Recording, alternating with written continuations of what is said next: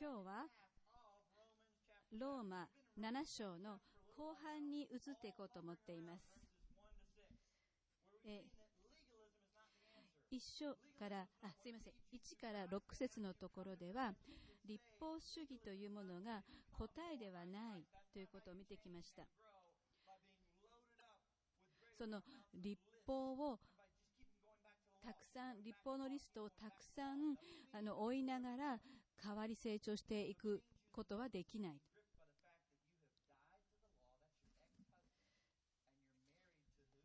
私たちが変わっていくのはその古い夫である立法に対して死に新しい夫であるキリストと共に一体となること。ですから神様を喜ばせキリストに似たものへ変わっていくための回答は立法ではないということを学びました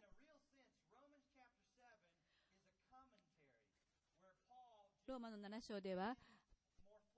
パウロがすでに6章14節であの制限したことをここであのさらに詳しくあの膨らませて説明しているところです。6章14節では、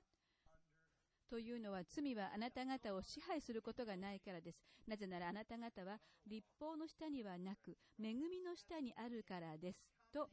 言っています。で、このことをさらにあの広げて説明しているのが7章です。これどういう意味なんだと。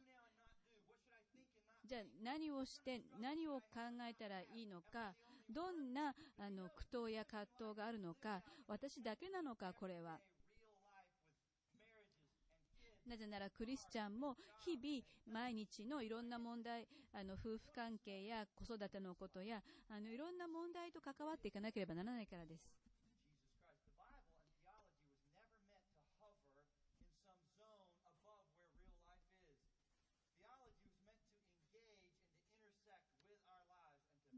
その聖書、また神学というのは、決してこの私たちの生活から切り離して考えるものではなく、むしろ私たちの生活に生かして、どのように生かしていくかと考えるものなのです。また立法は、でも、あの、決して悪いものではなく、とてもいいこともしてくれます。立法のその一番いい役割というのは、私たちのその心の内側を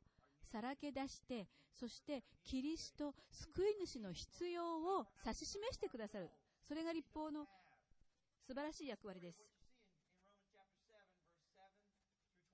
7章の7から25節のところで、パウロはもう私たちは罪によって支配されてはいないし、立法によって支配されてはいないと言っています。けれども、私たちには、その継続する罪との戦いがあります。私たちの肉との戦いがあります。それはまだ生きているからです。そこで、7章の7節から25節を読みたいと思いますので、どうぞ皆さんご自分の聖書をお開きください。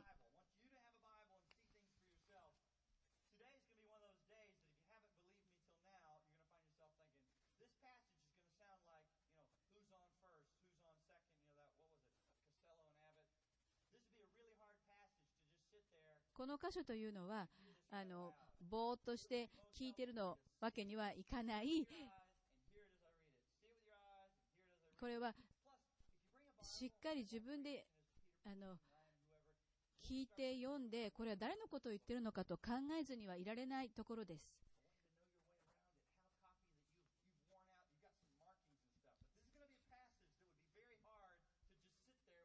ここはただ、あの、ぼーっと、あの、耳を傾けた、ただ聞いてるだけではいられないところです。7章7節。それではどういうことになりますか？立法は罪なのでしょうか？でここまでであの立法はそうどうでしょうかということをそんなに悪いんですか？いやそんなことはないということを語ってきましたね。え続けて立法は罪なのでしょうか？絶対にそんなことはありません。ただ立法によらないで私たちは罪を知ることがなかったでしょう。立法が貪ってはならないと言わなかった私たちは貪りを知らなかったでしょう。しかし罪は、この戒めによって機会を捉え、私のうちにあらゆる貪りを引き起こしました。立法がなければ罪を死んだものです。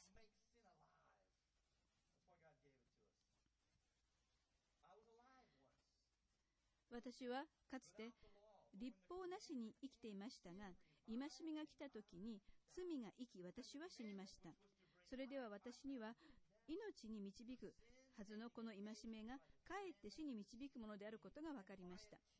それは戒めによって機会を捉えた罪が私を欺き、戒めによって私を殺したからです。ですから、立法は聖なるものであり、戒めも聖であり、正しく、また良いものなのです。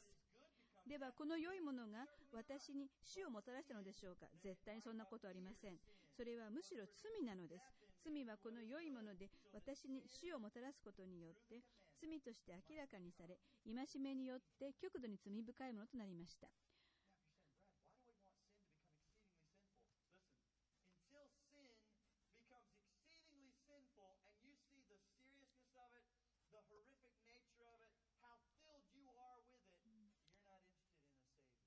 そうなんでかというとその罪がどんなに悪い自分の罪がどんなに悪いかどんなに罪深いということが分からなければその救い主の必要を感じない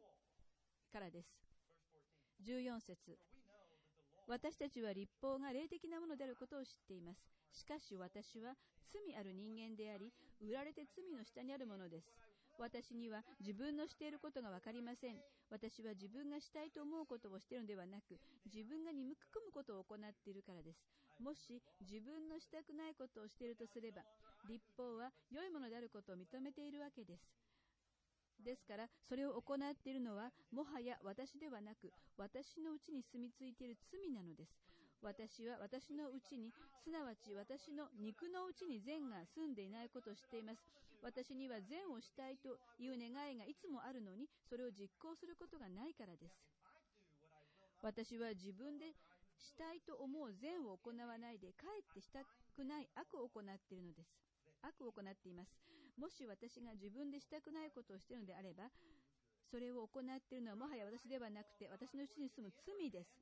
そういうわけで私は善をしたいと願っているのですが、その私に悪が宿っているという原理を見出すのです。すなわち、私は内なる人としては、神の立法を喜んでいるのに、私の体の中には異なった立法があって、それが私の心の立法に対して戦いを挑み、私を体の中にある罪の立法を虜にしているのを見出すのです。私は本当に惨めな人間です。誰がこの死の体から私を救い出してくれるのでしょうか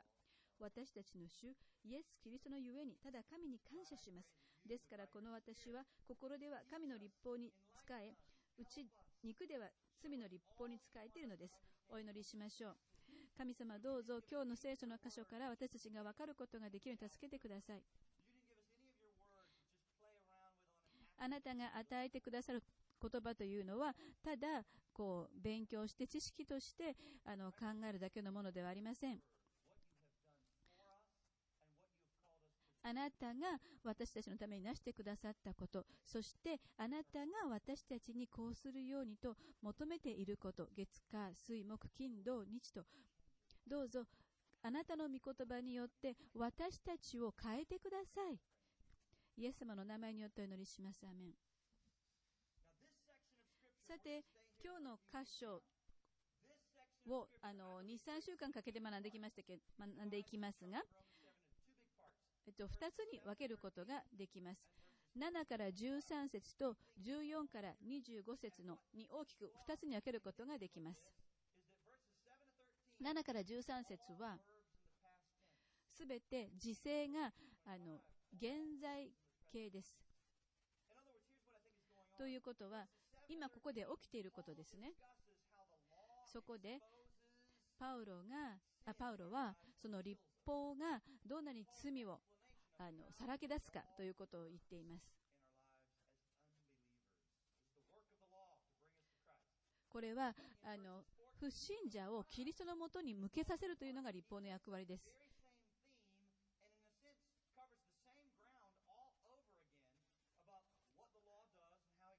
今度は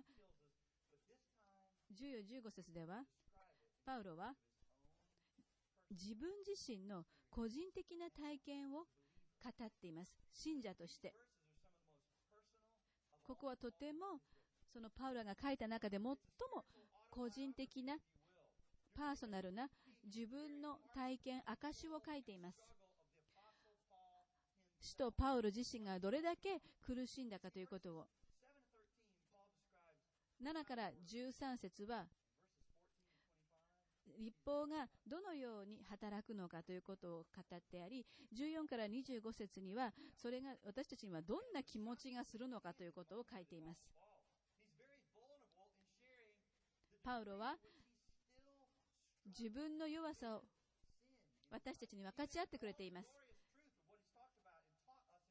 それは自分がまだ罪と戦っているということです。とてもあの現実のリアルな葛藤や苦闘です。罪はまだ終わっていないからです。まず7から13節のその現在形で書かれているところですが、これは彼のクリスチャンになる前の、なるちょっと前の体験を記しています。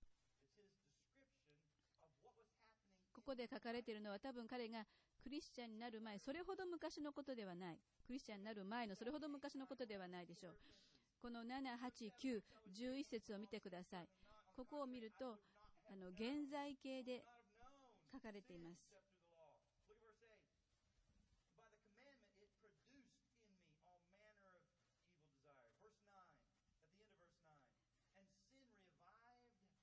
あすみませんが、7から13節はずっと現在のあのずっと過去形で書かれています。ごめんなさい。えっ、ー、と、私は死にましたとか、知らなかったでしょうとか、えー、7から13節は、すいません、パウロがクリスチャンになる前の過去形の、過去形で時勢が書かれています。不信者というのは、あの、罪に対しては、昏睡状態というか気づかない、無意識で過ごしていることが多いです。それが不信者の人です。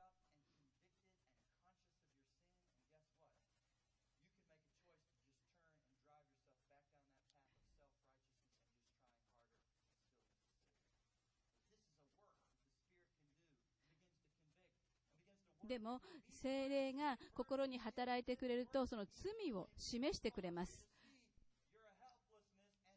そして、自分だけでは、あの、全部正しかることはできなくて、自分の無力さを感じて、そして、あの、神の助けを必要ということが分かるようになります。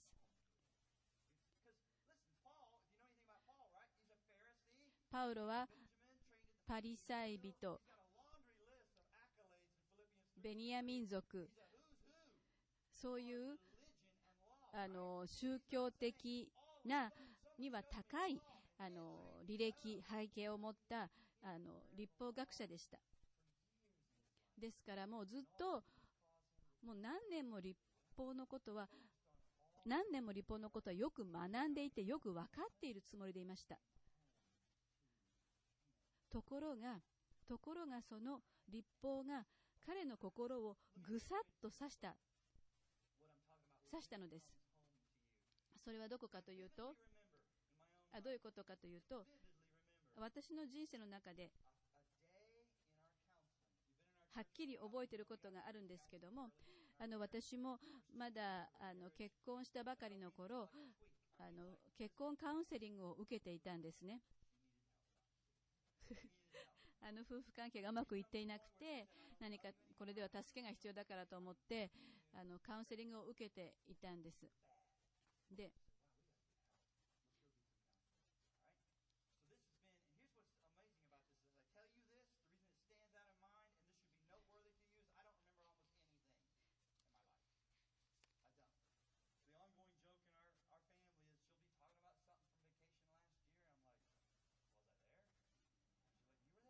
私よく昔のことはあんまり覚えてなくて、昔のあの旅行に行った話とかもよく覚えてないことがいっぱいあるんですけど、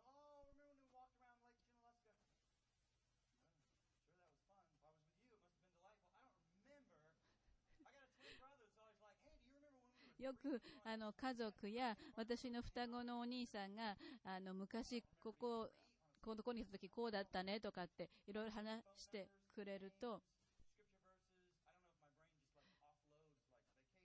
そういう旅行の話とかは全然私こう記憶がなくてあの 電話人の名前と電話番号と聖句は覚えられるんですけどそういう旅行の話は覚えられないんですがでもそのカウンセリングの中であのホームワーク宿題をしていた時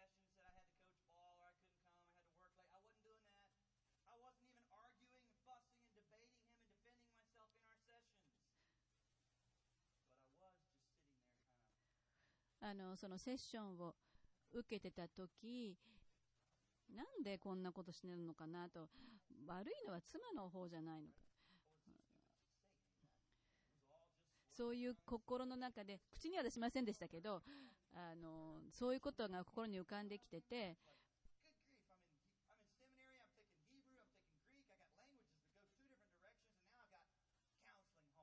私はその時あのまだ進学生でヘブル語やギリシャ語もやっててそれでまだこんなカウンセリングまでやんなくちゃいけないのかと思ってました。でまたホームワークがと。やんなくちゃいけないのかと。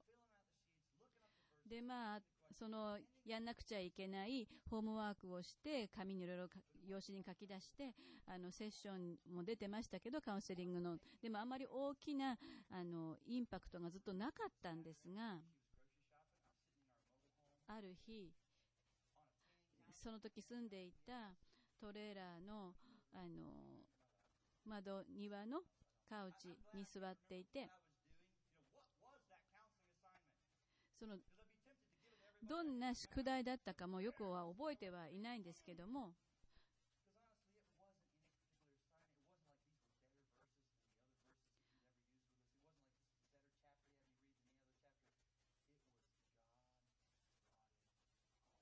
その時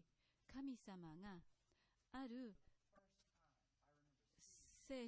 聖書の箇所を私の心にぐさりと突き刺しました。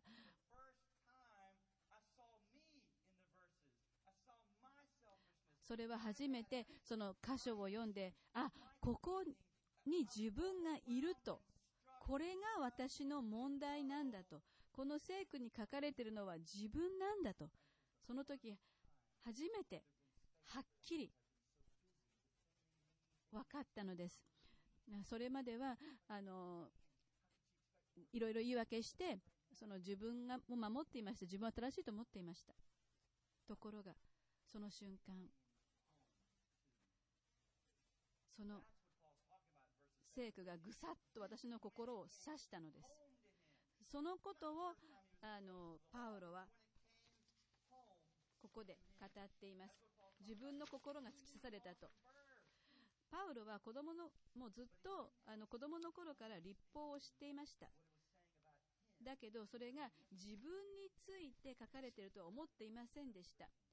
その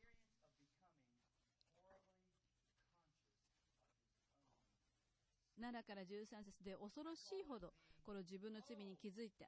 気づくまではそれが書かれています。私が罪人なんだと。私自身が罪人だと。気がついた瞬間。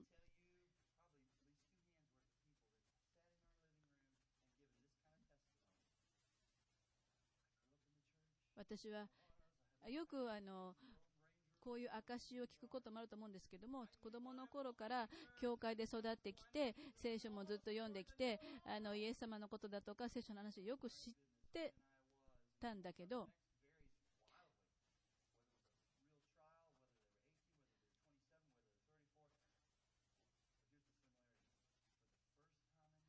初めて、その大人になって、初めて気がついたと。私だと。私が罪人なのだと。そういうの、あの、ことを話を、証を聞いたことありませんか？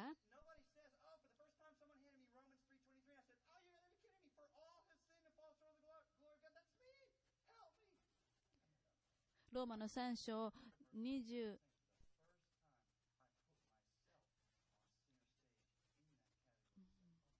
3節を聞いて、あの全ての人は罪人なのだという聖句は何度も聞いてた聞いてたけども、ある時急に、あ、これは私なのだと、はっきり気づかされる時。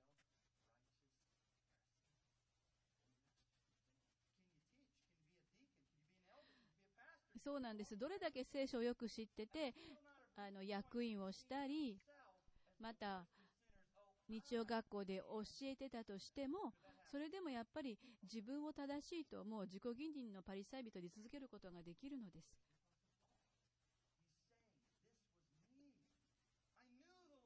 で、このパウロ自身もずっと立法をよく知っていて、あの、全部暗記もしていたのに、そのパウロもある時、あ、これは自分のことだとはっきり分かった時が来たと。まあ、ほとんどの不信者の人たちはあまり罪に気がつかない信じられないほど罪に対してはあの無意識で生活していますだけど今日は思春期ということについて話したいと思いますその10代の思春期私も自分の思春期を覚えてますけども、皆さんが10代の子供いるとしたら、その思春期という時期はきっと忘れられない時期だと思います。この時期というのは、なぜか、恐ろしいほど急に自意識が発達し、自意識にが生まれる時です。過剰な自意識が生まれる時です。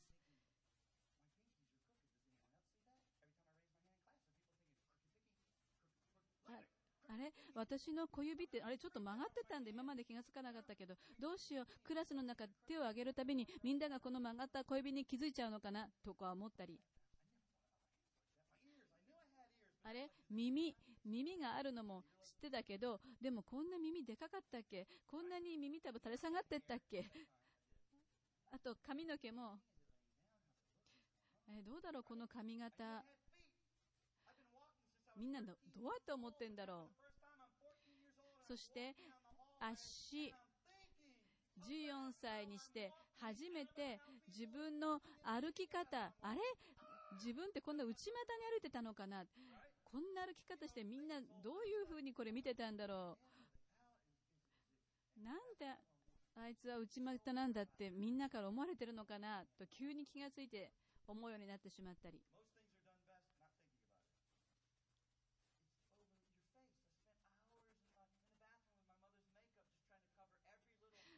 そして、例えば鏡を見て、顔を見て、このニキビ、このニキビがこんなに大きいなんてと思って、それを隠すために必死でお母さんの化粧用品をあの借りてみたり。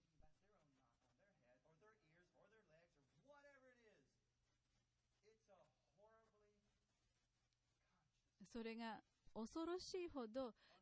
自意識過剰になる時期。それが思春期ですけど。今までずっと持ってたものなのに。今前からずっとあったものなのに急にそのことにこう意識が目覚めてすごく気になってしまう。それがこのパウロですね。ここで言ってるパウロ。今までもパウロはずっと罪人だったんです。でもそれに急にはっと気がつそれも強烈に気がついた。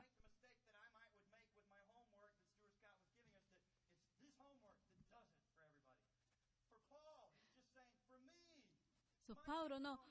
個人的な体験、うん、あなたは人のものを欲しがってはならないというこの一つの戒律があの彼の心を指したんです。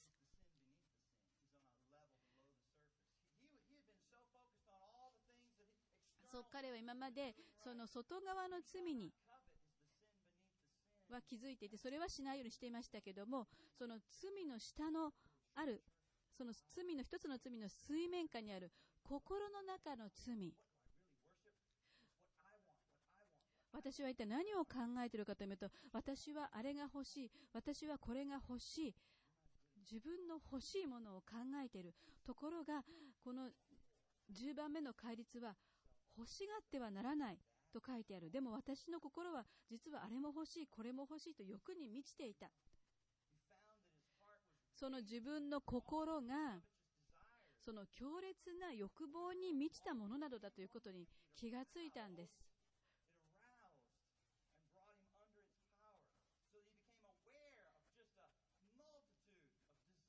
だからパウロは気がつき出すとその自分の中にはいろんな欲望があることに気がついたんです。でもこれが立法の役割です。立法は私たちのを救うのではなく私たちに罪を示します。私たちを癒すのではなく私たちを切りつけ殺します。私たちを助けるのではなく私たちを神の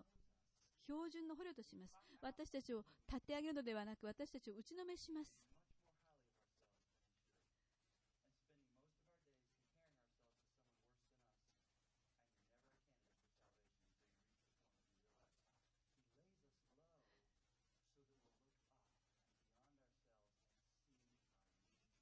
でも打ちのめられされるからこそ私たちは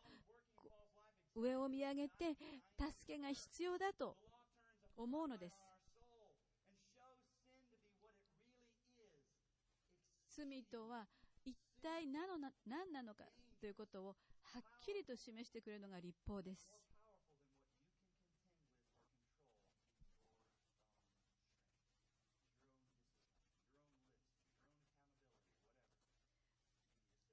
自分自身の力ではできないからこれを全部を守ることができないから救い主がどれほどどうしても必要なんだと思うことができます。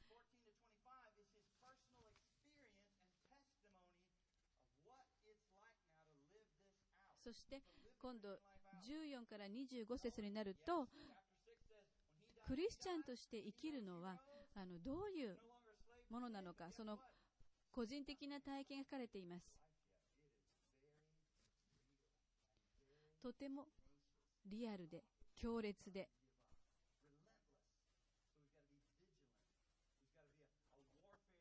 ここには戦いがあります。14から25節この動詞が前の過去形と違ってここは現在形なんです。動詞が。私は自分のしたくないことをしています。とか。17節でも。私ではなく罪がしています。とか。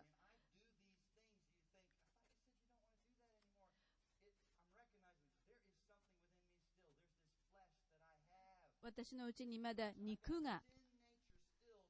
罪の性質が住んでいるのがわかると。18節。私はのうちに善が住んでいないのを知っています。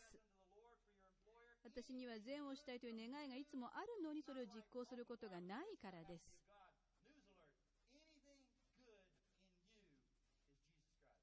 あなたの中に住んでいるすべての良いものは、それはキリストです。でも、私の中にある悪が自分です。とパウロは言っています。21節そういうわけで私は善をしたいと願っているのですが、その私に悪が宿っているという原理を見出すのです。すなわち私は内なる人としては神の立法を喜んでいるのに、私の体の中には異なった立法があって、それが私の心の立法に対して戦いを挑み、私を体の中にある罪の立法を取り込んしているのを見出すのです。24節私は本当に惨めな人間です。と現在形で言っています。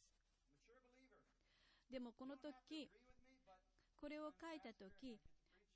パウロは多分、あの、かなり成長したクリスチャンだったと思います。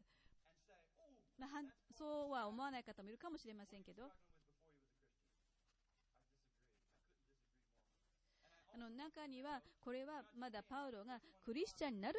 前苦しんでたことだと言ってる人もいますが、私はそうではないと思います。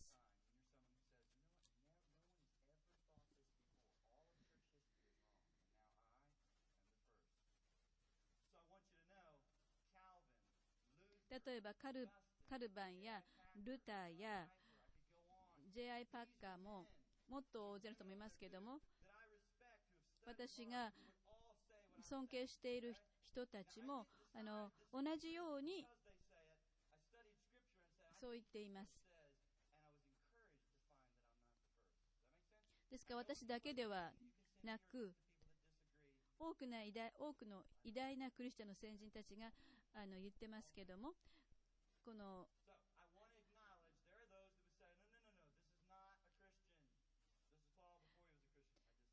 これはパウロがあの未信者の時に書いたのではなくて、えー、かなり成長したクリスチャンとして書いているところだと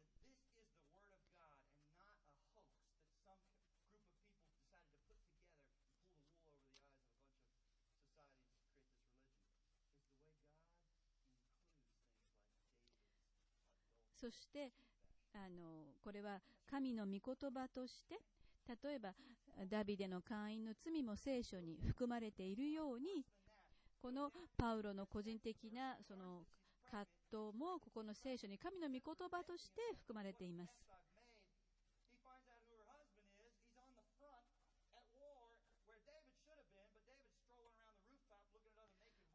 そうダビデはあの裸の女性が入浴しているのを見てあのそしてあの彼女と会員の罪を犯した時にその旦那さんにそれを隠すためにあの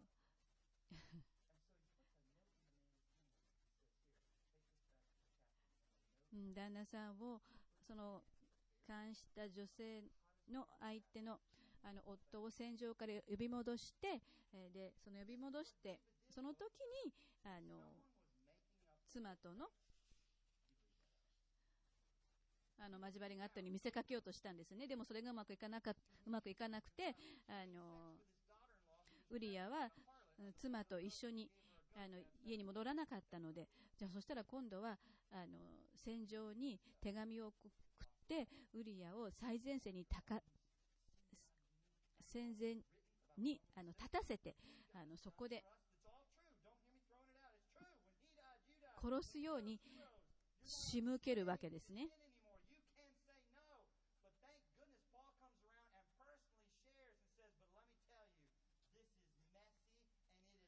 そしてあのそのように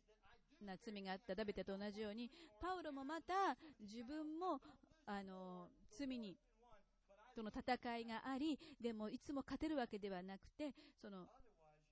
罪と戦って敗北することもあるパウロが。それを個人的な体験としてここに書いている。でもそれは本当に感謝なことですね。神様がこれを聖書の言葉として私たちに与えてくれることは。このパウロの正直さと謙遜さに本当に感謝です。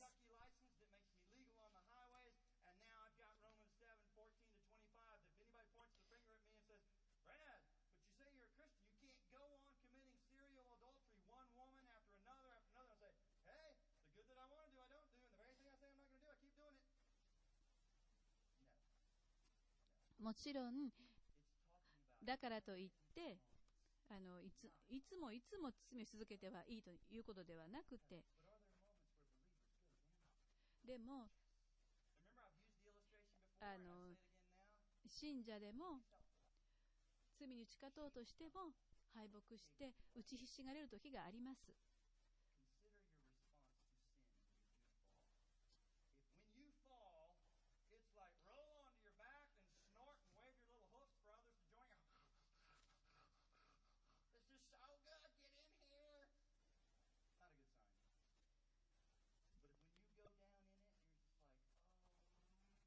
もう自分が倒れてしまって、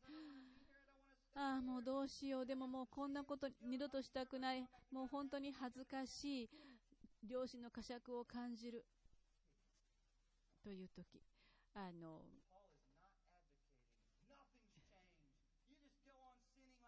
その、だから、もういいや、このままで。また罪やっちゃった。ほほっとけ、このままでいいというのではないですよね。だから、その、罪を犯してしまった時の反応が違いますね。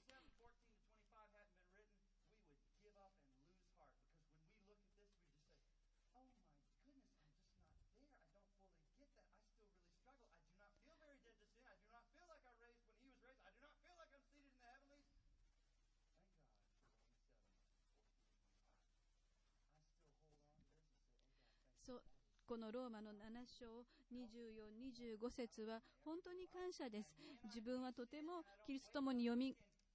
蘇って罪に打ち勝ったように思えないときに、自分はなんて惨めだろうと思うときに、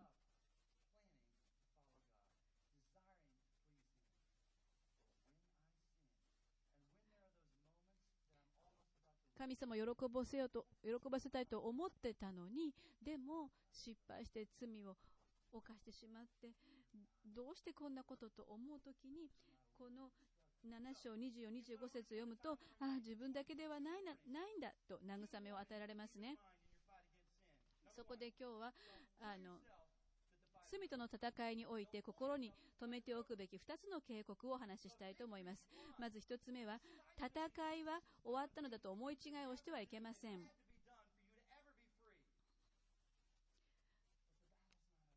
私たちは救われたからといって罪の支配にあの支配されることはなく勝利したからといってもう罪はないわけではないし罪と戦わなくていいわけではありません。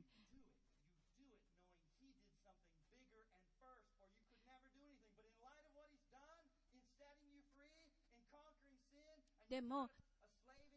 あの、罪と戦いながら、その時にイエス様がなしてくださったことを思いながら、イエス様が罪に打ち勝ってくださった。イエス様が自分の罪をあがなってくださった。だから、私の自分の力だけでは、この罪に打ち勝つことはできないけれども、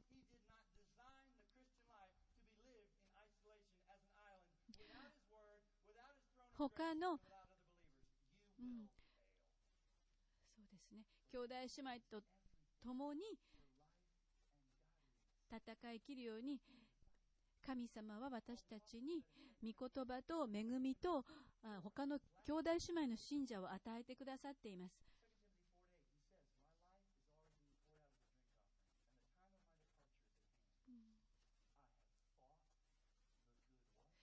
第2手も手でパウロは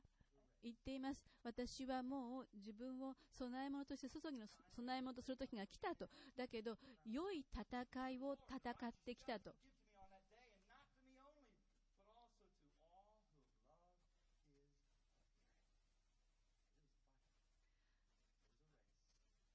ここには、ですから私たちには、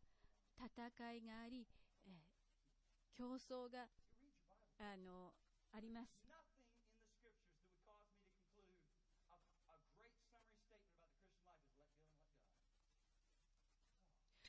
そのクリスチャンの信仰生活とは、もう何でもいい、あの、ほっとけばいいというふうに聖書には書いてありません。聖書の中では私たちは、あの、農夫であり、兵士であり、いつも一生懸命労して戦うものだということが書かれています。6章で、信者は罪には支配されていないとパウロは言っています。それはアーメンなことです。あなたはもう罪に支配されてはいません。けれど、7章では、だからといって、信者が罪から完全に解放されているとは言っています。また、6章では、もはや罪が私たちの人生を支配することはない。と書いてありますが、7章は、まだ私たちの人生の中に残存する罪とこれからも戦い続けてることを七章は示しています。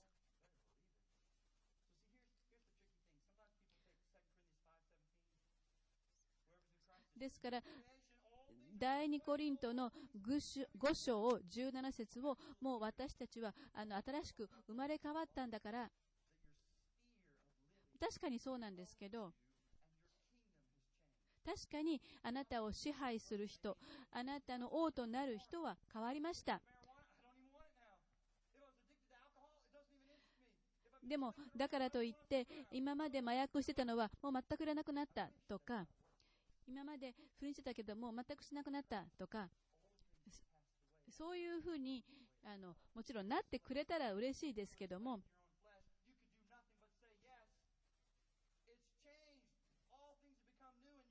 確かにあなたは新しく生まれ変わり新しい力が与えられ新しい主人がいるけれどもでも自分でやはり気をつけて麻薬をやめるようにしなくてはならないしまたもうこれ以上不倫をし続けないようにあの誰かに助けてもらいながら戦わなければなりません。一瞬にして、一瞬にして変わったから、もう何にもその悪いことは一切しなくなったというわけではないのです。戦いがあります。その罪との戦いがまだあります。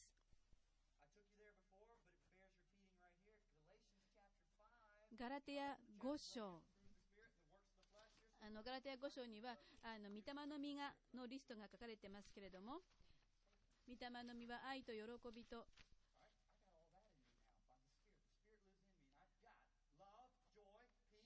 平安と忍耐と柔和と、ま、そういうものは素晴らしい。だけどそういうことがあの自動的にあの全部ああの与えられるというわけでは起ころうというわけではありません。なぜならガラテヤ5章17節を見るとなぜなら肉の願うことは御霊に逆らいそうあなたにはまだ肉がありますよね。肉の願うことは御霊に逆らい御霊は肉に逆らうからです。この2つは互いに対立していてそのためあなた方は自分のしたいことを思うしたいと思うことをすることができないのですと。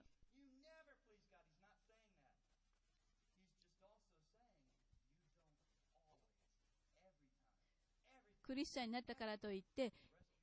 いつでもいつでも毎瞬一瞬一瞬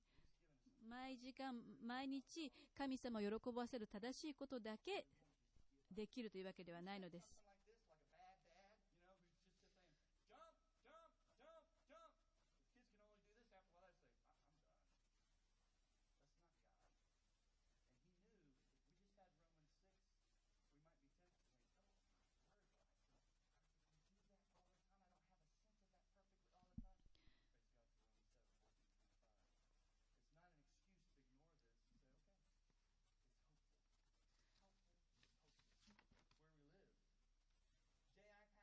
J.I. パッカー氏が言っていますが、2つの,あの溝があるということを言っています。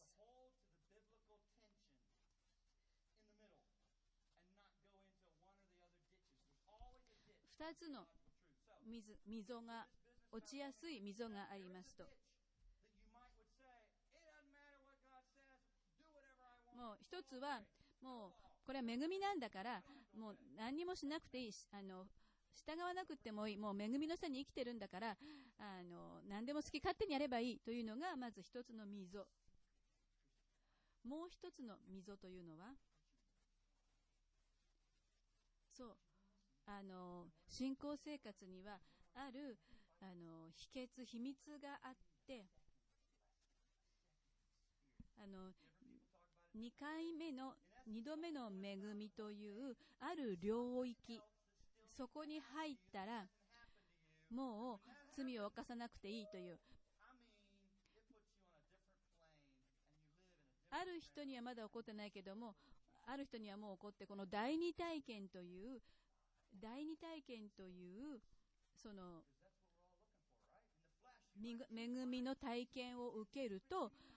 ある領域に入って、もう罪をすることがないという領域に入ると。でも、それは本当ではありません。ですから一つの溝は自分の好きなことを何でもやってもいいということ溝ともう一つの溝はあいつかそういう罪をしない領域に入れるということがあるから早くそこに来たらいいなと思っていること。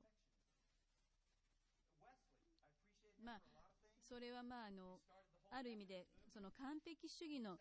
領域とも言えて、まあ、それをウェズリーが語っていることで私はまあウェズリーもいろんな意味で彼の言ってることを尊敬してるんですけどもでも彼がそこの罪をしないその完璧になれるあの領域に入れるということを言っているんですね。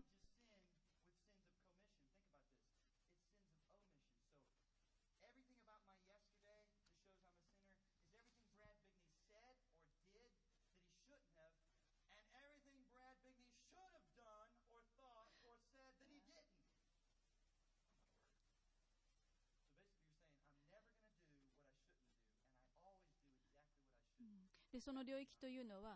あのすべきでなかっ今まですべきでなかったことも一切しなくなるとかでも完璧でなれるのはキリストだけですね J.I. パッカー氏も、えー、あのオックスフォードで学んでいて救われたんですけどもその当時やはりオックスフォードであのとてもあの強力に語られてたあの競技があって教理があってそれはやっぱりそのある危機体験危機体験代理体験を受けるとあの完璧な領域に入れるという教えでそれが結構広まっていたんですけどもでも J.I. パッカーやっぱりそういうふうにはならないんだということを感じまたもしもそれをずっと信じていたらもう自分は自殺したかもしれないだけどもあの2冊の大きな発見によって自殺することはなかったと言っています一つはあのジョン・オーウェンという人のうちに住む罪です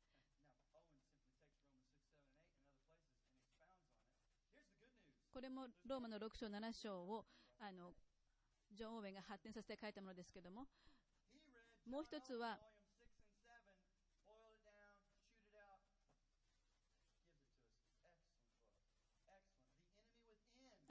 このジョン・オーウェンのあのすごく熱い本をあのシンプルにまとめたのが、あの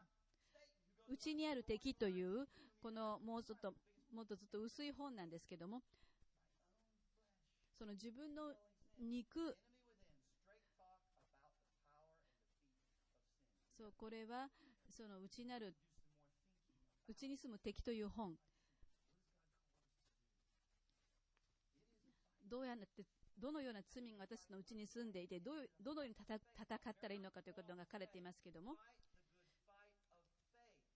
私たちは信仰の良い戦いを戦うのですと。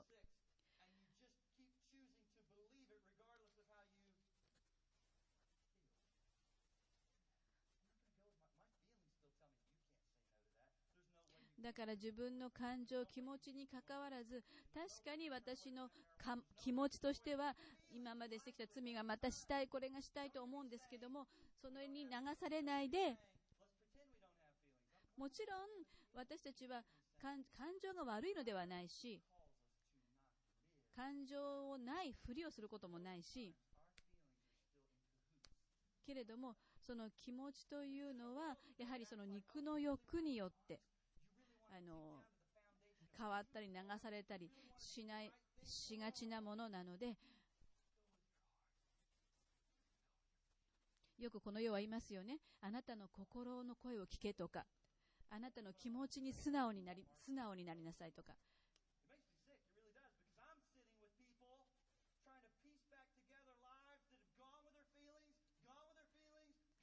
そうこの世は気持ちに自分の気持ちに自分のフィーリングに自分の感情に従えばいいっていうふうに言ってきます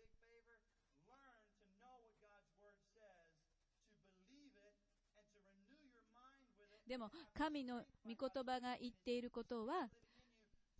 神を信じ、そして、心の一心によって、心の一心によって自分を変えなさいと。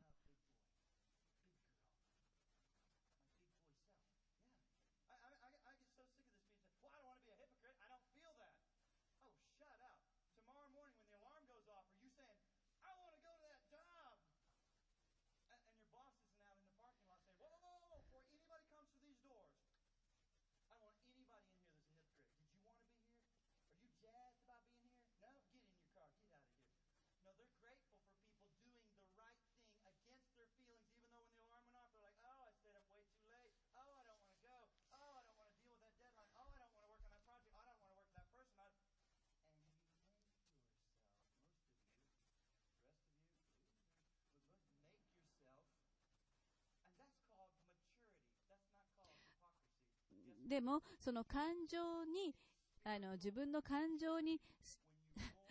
あの、感情の通りに、あの、しないからといって、えそれが偽善ではなくて、それは偽善ではなく、それは成長している証拠ですね。自分の気持ちはこうだけども、私の意思で、それ、いつまでもそれに流されずに、その正しいことを選択するということは、偽善ではなくて、その、成長した人の意思です。行為です。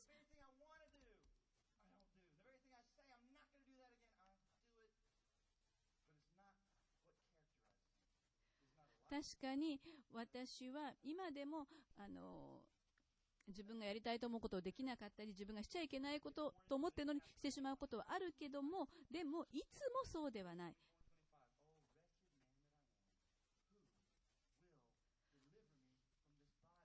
私は本当に惨めな人間です。誰がこの死の体から私を救い出してくれるのでしょうか？誰が救い出してくれますか？感謝なことに私たちの主であるイエス・キリストが救い出してくれるんです。私にはできないことをイエス様がしてくださった。そのことが私たちに希望を与えてくれます。正しいことをするしようとするまた力を与えてくれます。でもそこにはやはり戦いがあります。簡単ではありません。楽ではありません。でもパウロが言ってるのは私もこの世に来たからあなたもそうしてください。そして罪に落ちた時にそこにずっととどまってあの罪に安住しないで神様に許していただきまた立ち上がってそしてあのもう一度立ち上がって神に喜ばれる道を歩いていきましょうと。もちろんクリスチャンの信仰生活は平坦な道のりではありません。でも一人で戦うわけでもありません。神様は御言葉を与え力を与え恵みを与えまた私たちを互いに助け合うことができる兄弟姉妹信仰の兄弟姉妹を与えてくださいます。神様感謝します。お祈りします。あなたの御言葉を感謝します。そして神様はただ立法によって私たちを罪あるものと打ちのめすだけではありません。そうではなく、その打ちのめされた私たちがその救いを求めるようにし、救い主を求めるようにします。主よどうぞ、私たちの罪を示し、ああ、私が本当に罪人なんだと分かるようにしてください。私こそが罪人なのだと。そしてあなたの憐れみと恵みによって私たちは惨めなものだからこそ、あなたの助けが必要だと求めることができるように、そしてパウロのように良い信仰の戦いを戦い抜いていくことができるように、イエス様の名前によってお祈りします。アーメン